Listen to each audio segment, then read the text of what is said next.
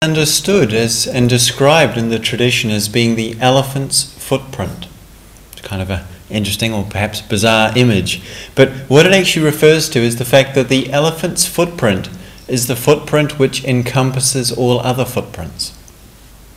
And the truth of change encompasses all other truths in this world. All that arises is subject to passing. This fact, this truth, this reality, the truth of change, dominates the world of things, the world of that which arises and comes into being. All of it is dominated by the fact that, having come into being, it will cease at some time. And so, in a certain way, we can understand our human existence as though we're living in borrowed or rental accommodation a borrowed home for some time. I had the interesting experience with my uh, wife Catherine of after spending a couple of years living in America at a retreat center similar to Gaia House, we came back and on two occasions within the first two years we were invited to stay by some um, kind people in their house um, for some time with the intention that it was open ended and ongoing, a permanent perhaps arrangement, it seemed. And after a period of a year or a little more on both occasions, we were just as kindly asked to leave. And it was kind of ironic, and particularly the second time it happened, it was like, hmm, this is interesting. On both occasions, we'd been given a rather favourable, favourable circumstances in light of our sort of uh, relative uh, sort of pennilessness, I guess, as uh, young uh, Dharma servants, as we both were then working and sort of supporting and serving the Dharma and receiving pretty minimal income.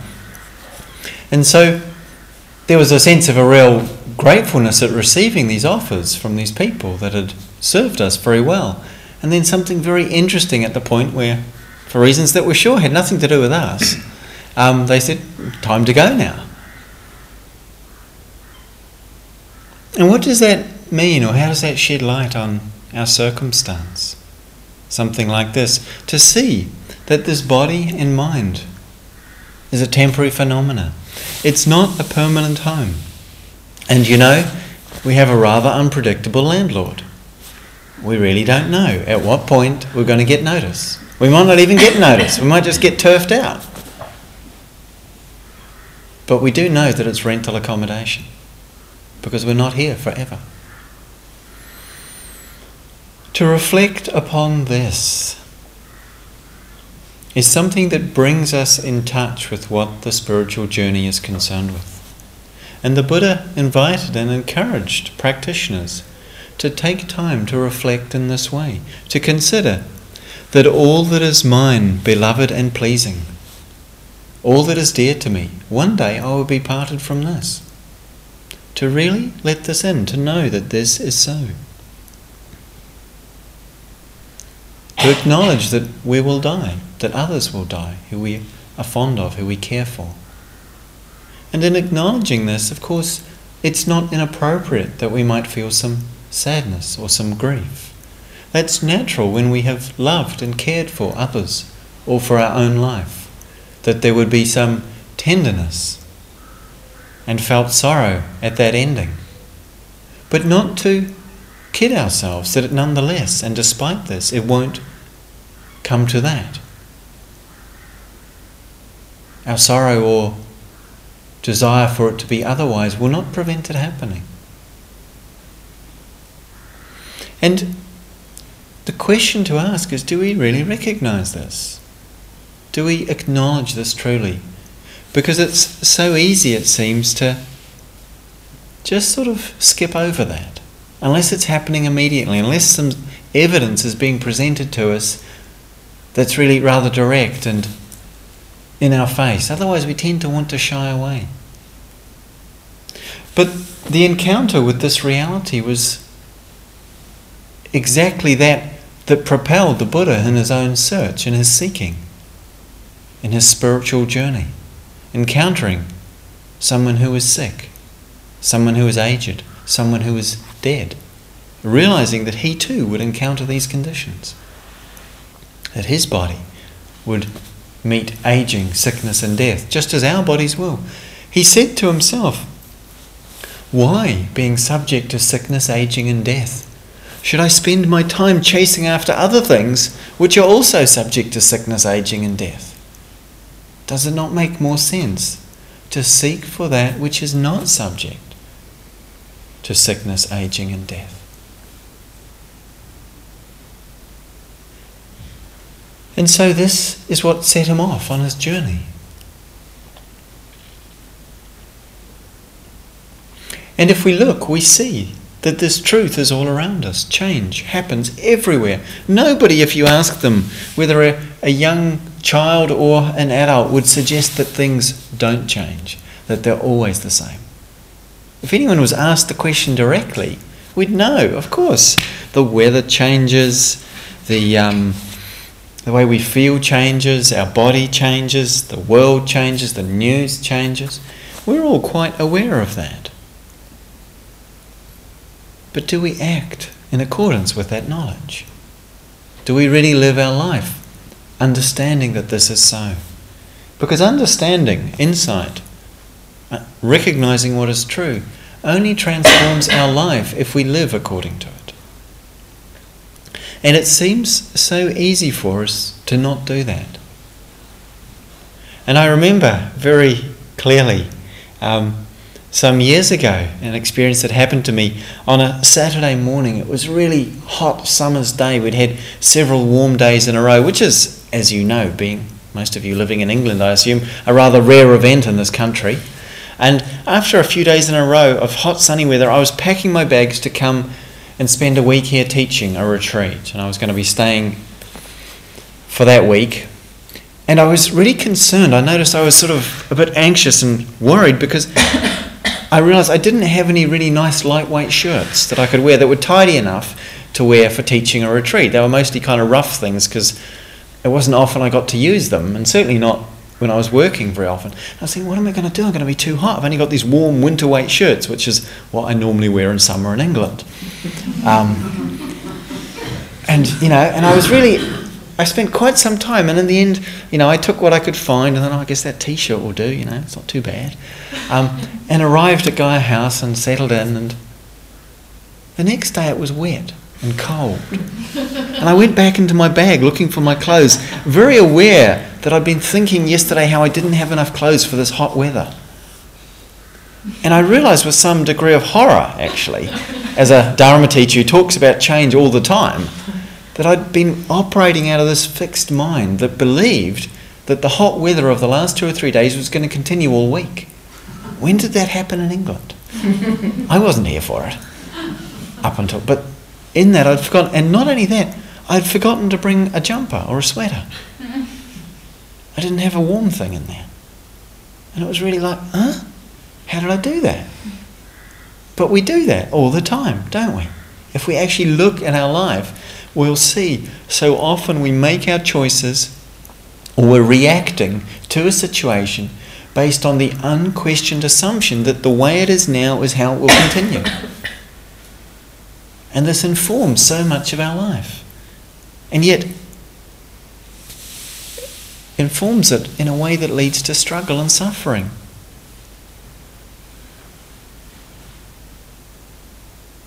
This misperception the Buddha spoke of is something we need to really address. The misperception that that which is impermanent and changing is somehow permanent or fixed and continuous. This we need to look at and examine. We can see how we're sitting in meditation sometimes and we feel calm and, you know, it's been two or three breaths now and the mind hasn't wandered. Peace has descended. We're feeling enveloped with the potential for spiritual bliss. and, and immediately the mind starts thinking, I've got it. Yeah, this is it. And that's what they were talking about. All right. Yeah. Wow, oh, this retreat's a bit short, really. Maybe I'll come back for a couple of weeks soon, or maybe a month. Or actually, no, I could go to Asia and shave my head and ordain I'll be a nun or a monk. And we just have this image of us sitting in, you know, enlightened bliss on a cushion on a mountain somewhere in Asia. And then in that moment, of course, we realise that we're a long way from our breath or being present. We've been lost in a fantasy. And we'd projected this experience of a few moments into our whole life and pl- started making plans for it. You know, maybe we'd already gone through the speech where we, you know, resigned our job, said goodbye to our partner, you know, I'm off to live the holy life. And we didn't notice. But having noticed all of that, we thought, oh my gosh, look, I'm just totally full of my own ego. I'm so deluded, I couldn't even stay present for more than three breaths. It's hopeless, I can't do it, it's no good. You know, you know, it's, I might as well give up. I'm, I can't, I, I'm going home. You know, and we start, we want to pack our bags. We start thinking, okay, maybe I'll slip out after the sitting. No one will notice. And again, we've projected that experience as though somehow that moment of confusion or frustration is going to continue for the rest of the retreat or our whole life. You know, never want to meditate again. And it's like we project this moment into the future. We do it again and again and again. And when we do that and we leave where we are, we lose contact with what enables us to live skillfully, which is that conscious knowing of where we are. And we live our life in this way. We struggle with things that are difficult. Not because they're difficult. They're difficult, sure, but they're already here. The thought that says, I can't be with this. Well, actually, it's already here and you are being with it. You're not liking it. Sure, that's okay. You don't have to like it. But you're already here. It's already here. It's happening. What we can't be with is the thought that it will continue forever. That's what we think we can't deal with. That's why we struggle with it. And of course, you can't deal with what it's going to feel like in 10 minutes or 10 hours or 10 days from now. Because it hasn't happened. It's not real. You can't deal with an unreality. So, in that way, it's right. You can't deal with that. But you don't have to because it's not there. And yet, so easily, we're struggling with this fabrication because we haven't remembered that this experience, perhaps challenging, perhaps difficult, and sometimes experiences really are difficult. It's not to try and somehow sort of make that as though it's not true. Sometimes things are really difficult, but they come into being. And having come into being, they pass away. It's the nature of experience to do this.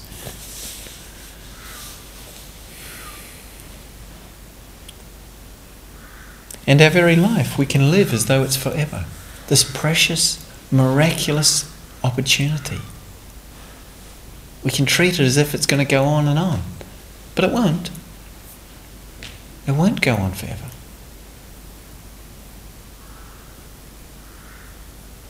The philosopher Gaius once said, if we know but act but do not act accordingly, then we know imperfectly. And in this context, what that means is, although we know things change, we don't really know. Something in us doesn't quite believe it. Something in us is invested in the idea of things continuing. Because we're invested in the idea of me continuing. Because me can't conceive of life going on without me. How could it? I've got to be there to, cons- to be at the centre of it all, making it happen, don't I?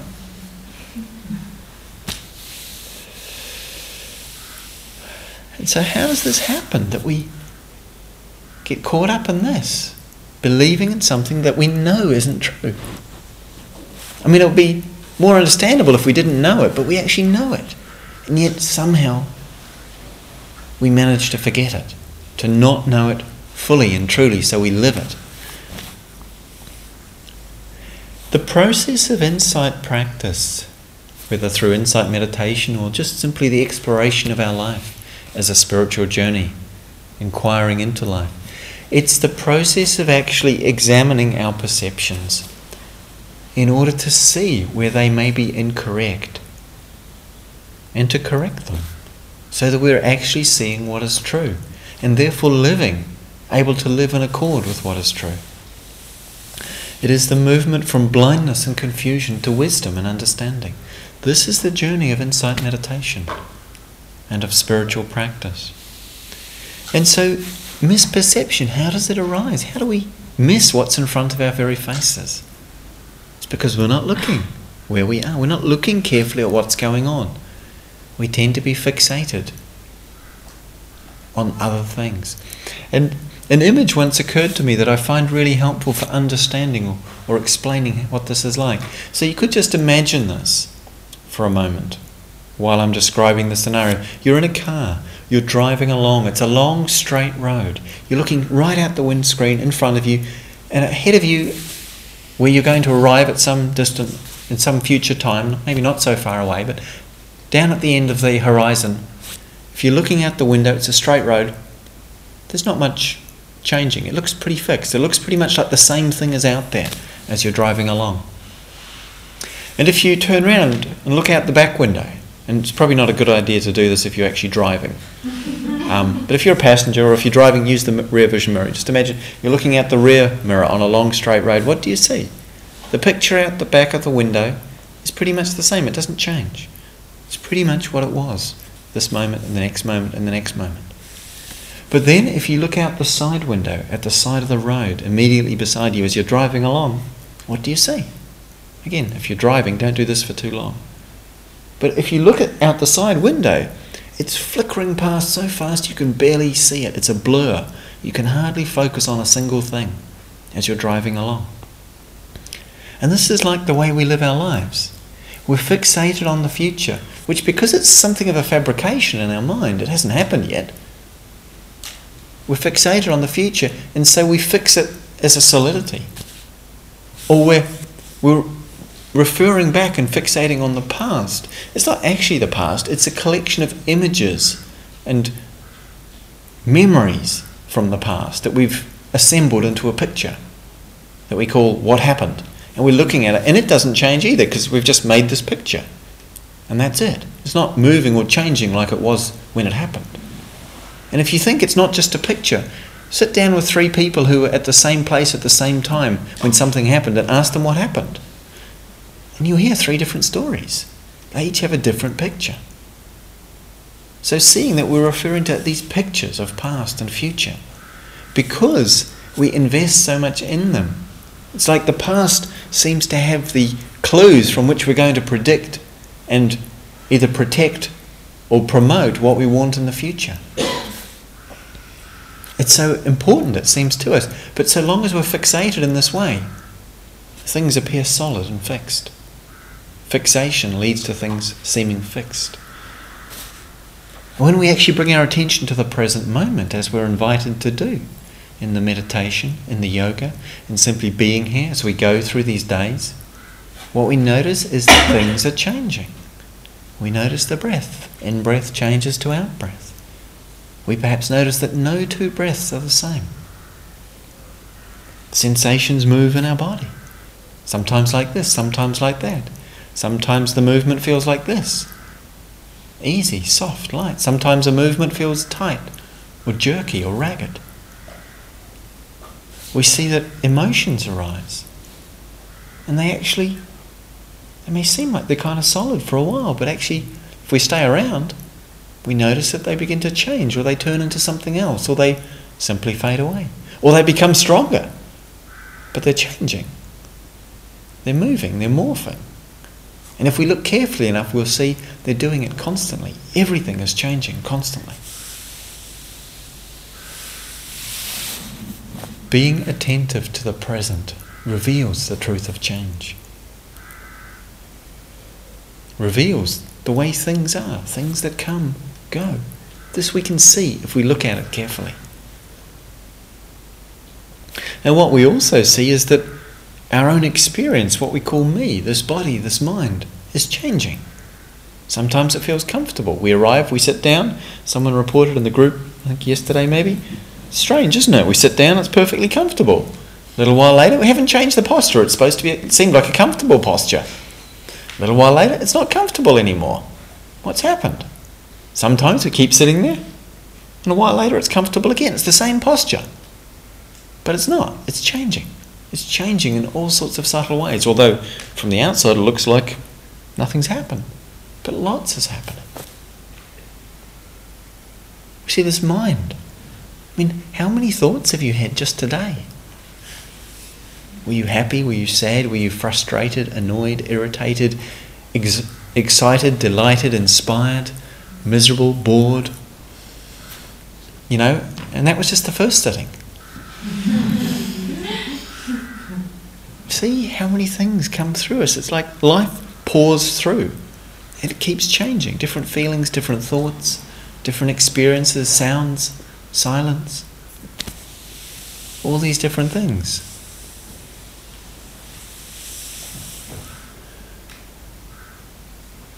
And in them, there's nothing fixed, there's nothing solid we can take hold of. Even the idea, this is me, that feels kind of solid within it. Sometimes it doesn't feel like me at all. It feels like somebody else going on in here, you know. We meet something that's unusual or unfamiliar. And we think, oh, is that me? God, I didn't know me was like that sometimes. I thought I was mostly quite friendly, and here I am feeling really angry with someone who's actually done really nothing at all. Or maybe I think I'm kind of distant and sort of not very sort of warm towards people and I notice myself just feeling touched by someone walking silently on the grass and feeling, oh, how, how lovely that is. Seeing ourselves show up in ways we don't recognize. We perhaps start to question a little bit the sense we have of something solid that we are. Because all these things that we call ourselves, our thoughts, our feelings, our sensations of our body, its appearance. All of this, when we look at it carefully, is changing, is flowing, is fluid.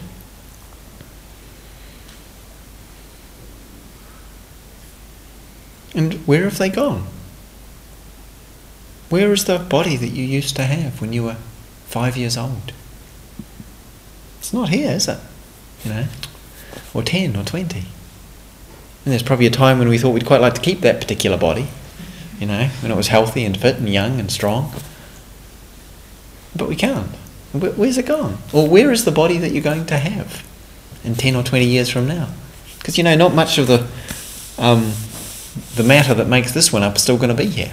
A few neur- neurons, hopefully. But most of the rest of it will be, will be gone in 10 years or less. It's all going to be different. Yet somehow we, we have an idea that it's me in here, that's fixed, there's something solid here, something permanent.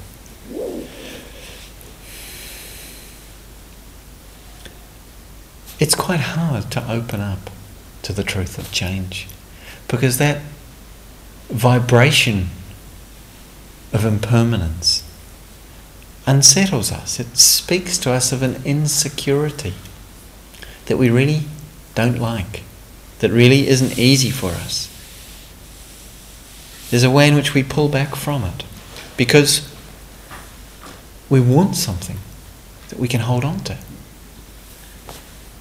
And so much of our lives can be an attempt to create security, to create something fixed and solid that we can rely on.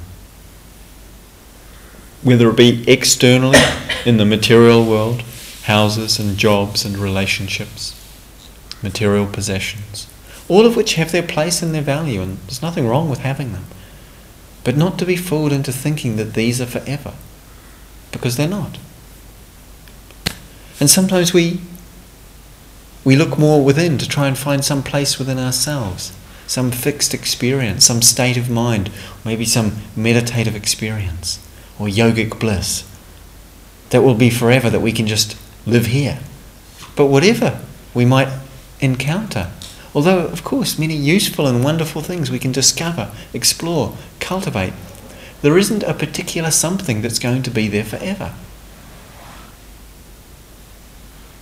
And, and this urge to find security, because it doesn't quite work, it leads to a controlling, a rigidity, a solidification, where we actually lose we compromise the fluidity of our life.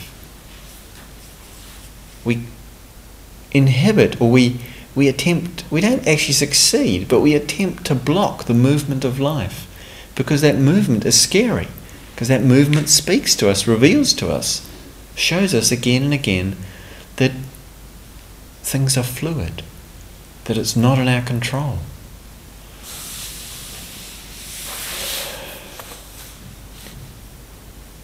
And when we invest in external circumstances or internal conditions to somehow give us security, it's like we are children building sandcastles on the beach. You know what's interesting about sandcastles is mostly you have to build them in the wet sand because dry sand you can't make much out of, can you? You can't make wet, dry sand into a sandcastle. It just falls in a heap. But wet sand, well, that's where the tide comes in. That's how it got wet. Inevitably, the tide comes in again, and the castles get washed away. It's the nature of things that get built in that way. And of course, some children will just laugh and you know enjoy the tide coming in, and maybe go and you know kick the top of the castle over for fun, and others will be upset and tearful, and you know, how can I stop the sea? How can I stop the waves coming in and destroying my castle? It's not possible. So, of course, we can enjoy making castles, but we understand. If we understand that someday the tide will come in, and that which we have built up will be scattered whatever it might be. Whatever it might be.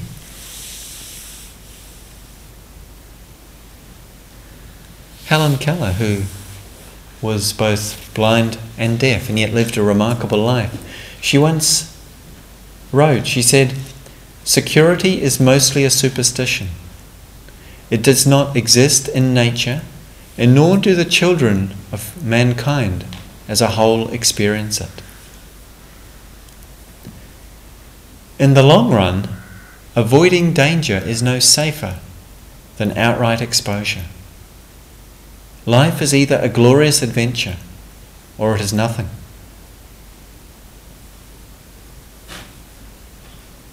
A remarkable invitation to how we might live our lives.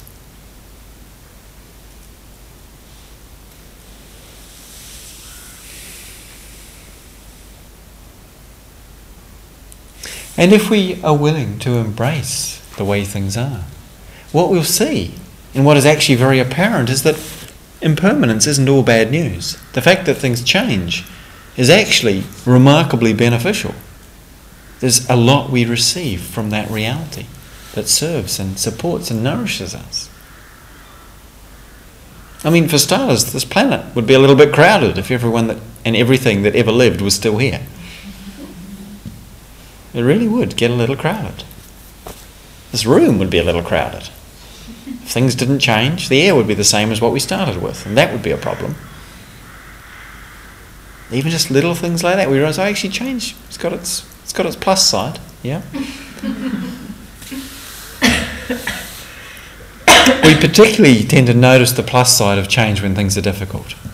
When we think, you know, the air needs changing in the room or the air needs changing in my consciousness, sometimes we think, or in my life. And then we're kind of wanting things to hurry up, you know, come on, if you could change quickly, please. This isn't wisdom. This is actually more aversion and avoidance, to see that change happens in its own time. But the fact that it happens is what allows life to be there. Life couldn't be if there wasn't movement, if there wasn't change. It wouldn't be possible for it.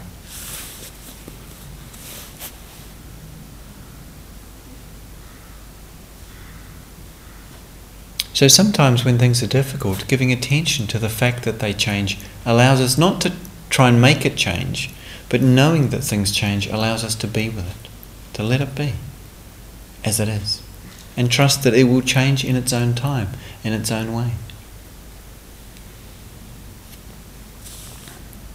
Impermanence and change is also the basis of what evokes a sense of beauty in us.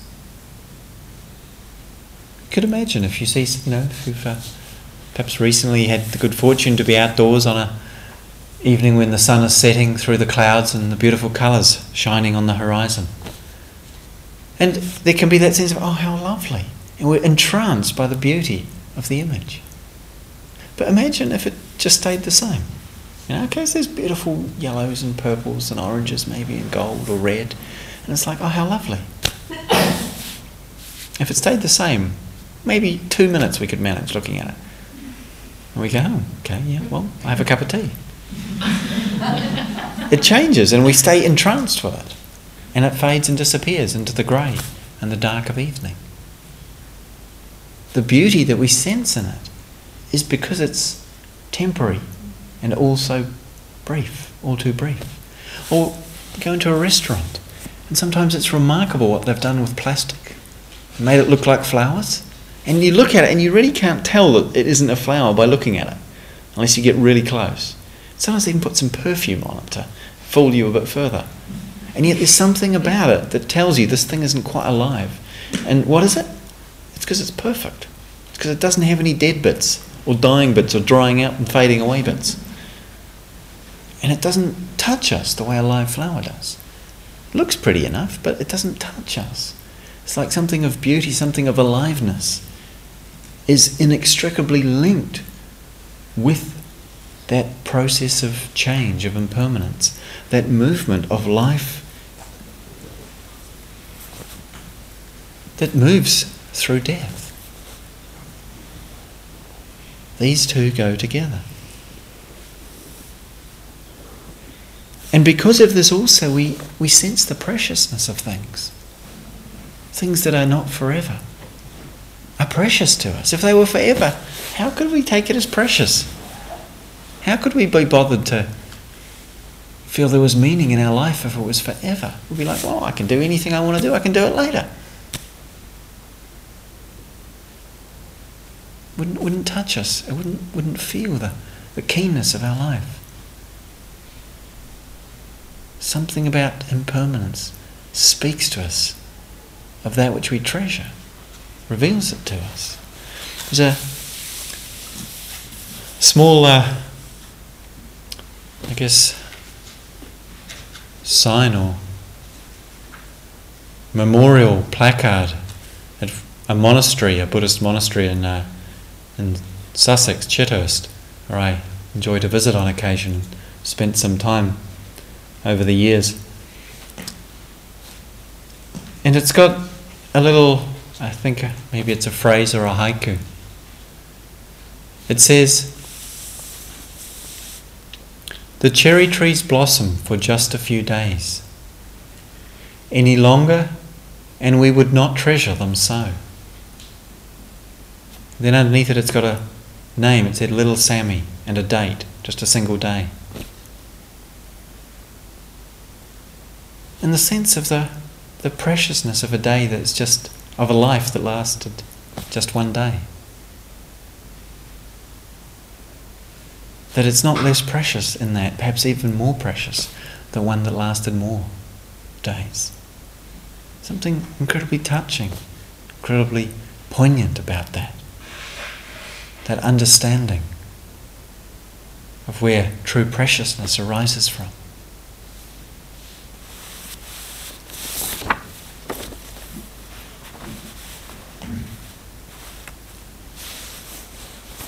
So, what do we do with this teaching? What is it suggesting to us? This teaching, this truth, this reality?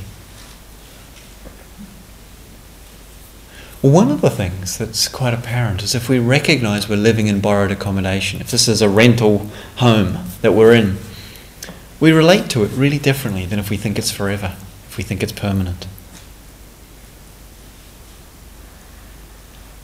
I had the very interesting experience in the second uh, occasion that I, of the two that I referred to at the beginning of the talk, where my wife Catherine and I were invited to live with some other people. Um, they'd just bought this new house. It was it wasn't new. They'd bought a house, and it was a lovely house. It was really big and spacious, nice grounds, and we were moving in together. We were going to live together in a sort of a community way. Was the was the vision, and it was really interesting to me how we moved in together, and we looked around and thought, oh wow, what a nice house. I'll be happy to live here. And they looked around and said, hmm, let's move that wall over there, we'll put a fireplace in here, we'll change those windows. And it was very much like how we relate to ourselves in terms of keeping wanting to fix and imp- improve and perfect. Like when we think of ourselves as here forever, or things as around forever, we tend to fixate somewhat on making them better than they are. And we actually don't so quickly recognize that actually we can live in it just like this. it's okay this way. There's something about that. We don't need to fix something. You know, if someone we borrow something from somebody else, we don't decide to repaint it, or you know, we. we I did know someone once who went to stay in someone's house for six weeks and changed the curtains because she couldn't stand them. It's kind of like, wow, that's interesting. But that, that's pretty unusual. person wasn't that happy when they came back. to see that the body we have, the state of mind we experience, the conditions that are around us, these thoughts, even, this very life, are something borrowed, something offered to us. Not forever, but for now.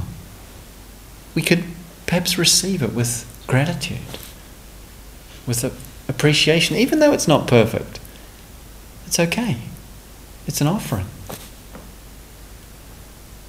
And we can receive it like that. We don't need to do something else with it. To make it different than it is. But what we do need to do is understand it, to look into it deeply. Because the wisdom of change, the wisdom of impermanence, speaks to us with a very clear voice. It says, don't hold on. And spiritual teachings echo this injunction, saying, let go. Don't hold on to life. Don't hold on to things, to experiences, to situations. Because you can't, because they're moving. And if you try and hold on to them, you squeeze the very life out of them. And we end up, as a result, feeling the life squeezed out of ourselves.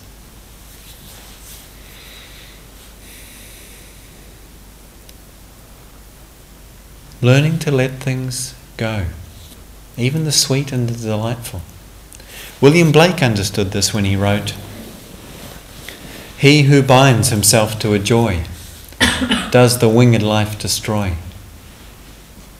To he who kisses the joy as it flies lives on in eternity's sunrise. So beautifully capturing the spirit of this whole teaching if we try and bind ourselves to something that delights us. In Blake's words, we destroy the winged life. We lose the lightness, the ability of things to move, to fly. But if we can just kiss them, if we can just touch them, it doesn't mean we don't contact them.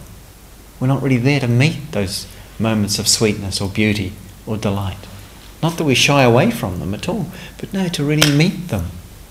But just touching them like that, not trying to hold on to them or keep them, this, in Blake's word is, words, is the, the key to what he calls eternity's sunrise, the dawn of that which is beyond the bounds of time.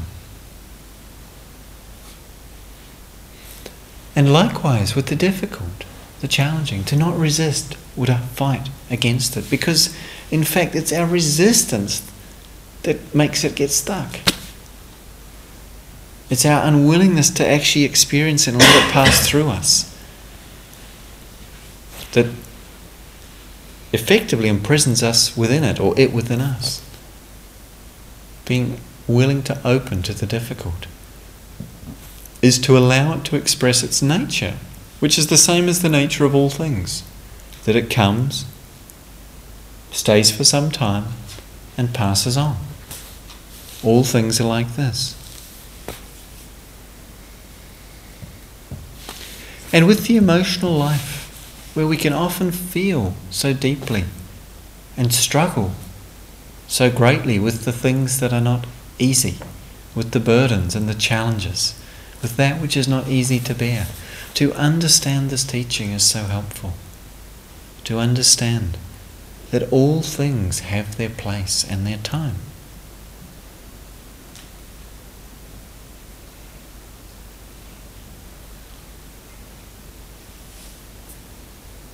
to see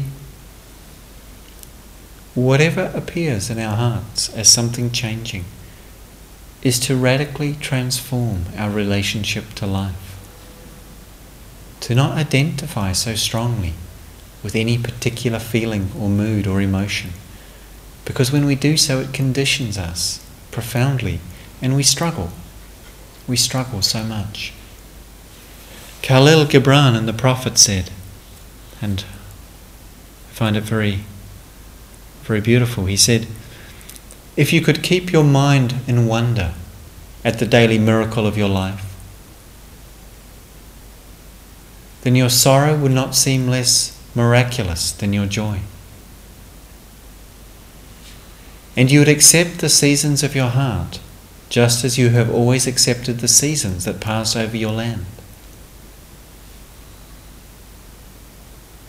It's a beautiful image, the seasons of the heart. To know that sometimes it's summer and how lovely, we're filled with delight or joy, blooming in the richness of fruition of good things.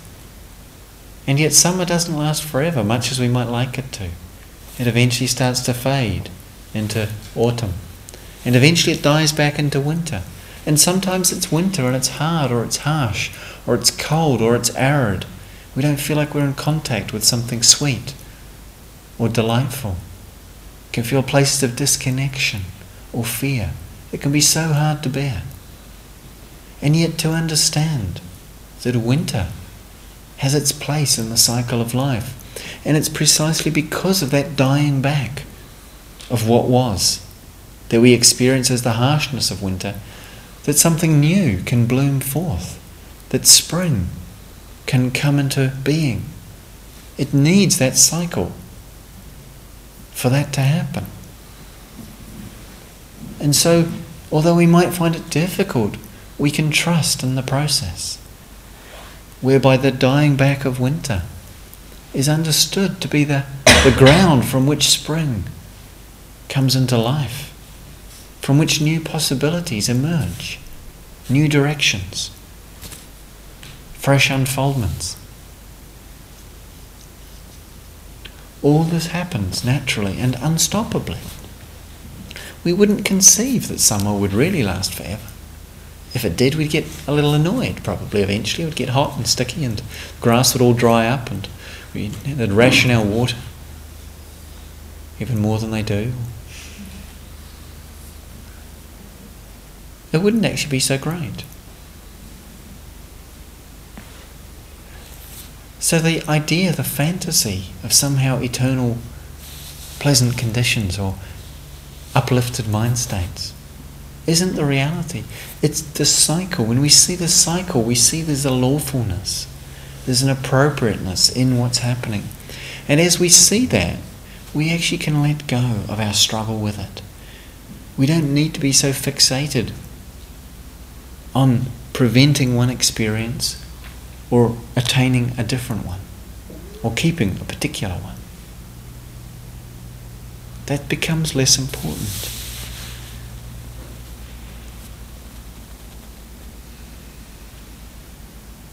And we can start to sense if we if we allow things to move, if we trust in the way things are, in their natural dynamic fluidity and their movement. When we actually allow ourselves to rest in that condition, we start to sense that there's something else going on as well. That although this is the truth of things that come and go, of that which is born, and therefore must die. That this is not all that there is to be discovered in life.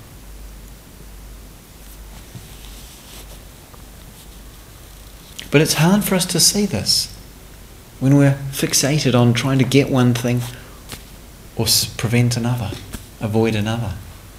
So we talk about letting go. Let things go. When they leave, let them leave.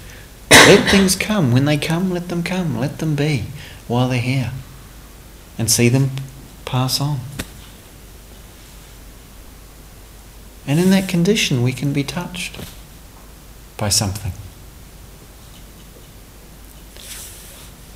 Many years ago, I was practicing in a monastery in Asia and uh, very much enjoying being there, practicing as much as you've been practicing here, sitting and walking and some yoga.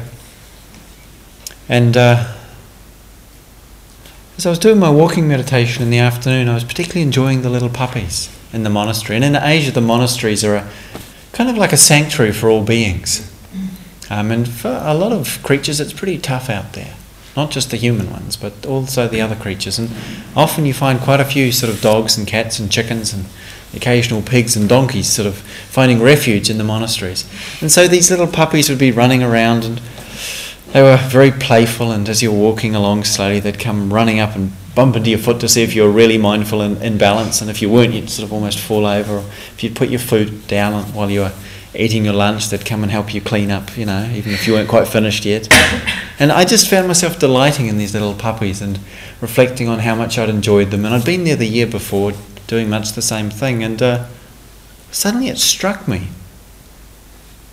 that I was relating and believing that these puppies were the same ones I'd seen last year because they were just the same. They were exactly the same as the puppies had been. And I, it was like this moment of, huh? Huh? No, obviously. Obviously, they're not the same puppies. Those puppies have grown up, become adult, adult creatures. And I was just pondering this, apart from, again, being like, okay, so that fooled me, you know. But just pondering, how does this happen? And there was this sense for me that arose in that experience in which it was really, really clear that puppies come and go. But puppy nature is unchanging. The nature of what animates those beings, the life that sparkles in their eyes and dances through their games, hasn't changed at all. It's exactly and essentially the same. Although the beings are completely different.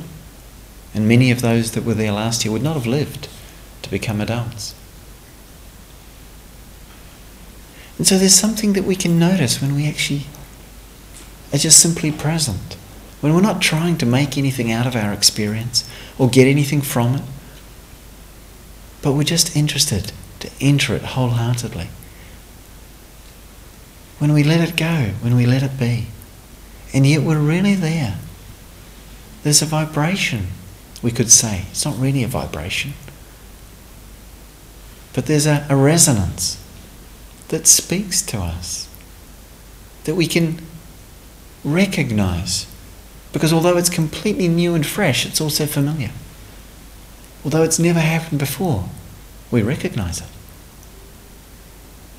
And it speaks to us of something that isn't born and doesn't die. It speaks to us of the nature of life itself, through which all that moves, all that is born, all that is die, through which it passes, in which it's held, through which it's revealed. And it's not apart from all of that, and nor is it defined by it.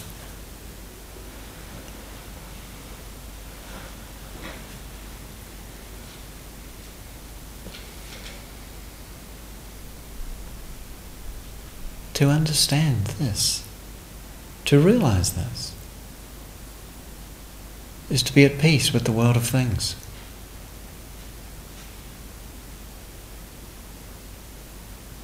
To be at peace with a changing world.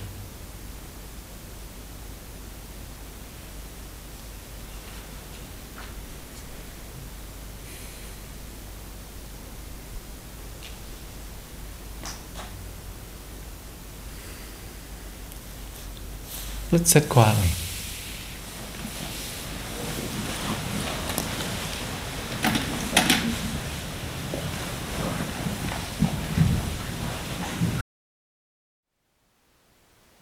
Thank you for listening.